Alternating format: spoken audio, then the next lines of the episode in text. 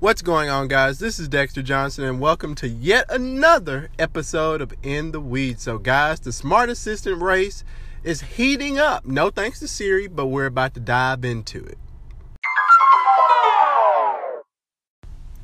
All right, guys. So, Google Assistant.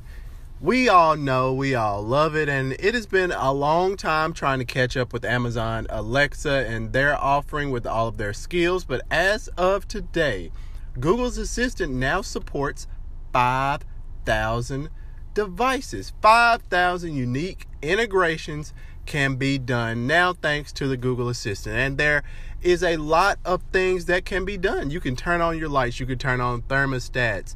There's so many things that you can do. I mean, door locks, just to name a few. And if you guys remember, I actually had a smart home roundtable maybe about it seems like it was 30 episodes ago where I had different users on just documenting how they utilize smart homes and whether they have Google's Assistant or whether they're using Apple with Siri or if they're using Amazon and an Echo device featuring Alexa.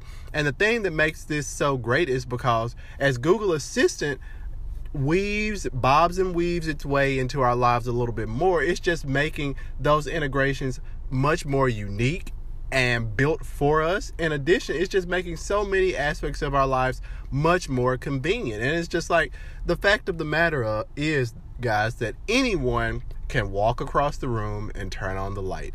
Anyone can, you know, get the remote for their dish hopper and go to a certain channel. But when you're saying, hey, assistant, change the channel to XYZ, or hey, assistant, turn off the lights, or you're setting up bedtime and nighttime routines saying, okay, Google, good night.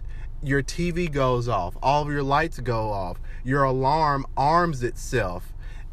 There are, it's like the possibilities are absolutely endless, guys. And with 5,000 integrations and counting, we know that Google is putting a lot behind their assistant with all of their Google Home devices. So remember, guys, having a Google Home device isn't the only way that you can take advantage of Assistant. The Assistant app is now essentially exactly the same as it is in the Google Home devices, which was highly requested by many users. So, guys, whether you have a Google Home or not, take advantage of Google Assistant, and I am sure that you will be happy. So, guys, until next time, I'll holler at you.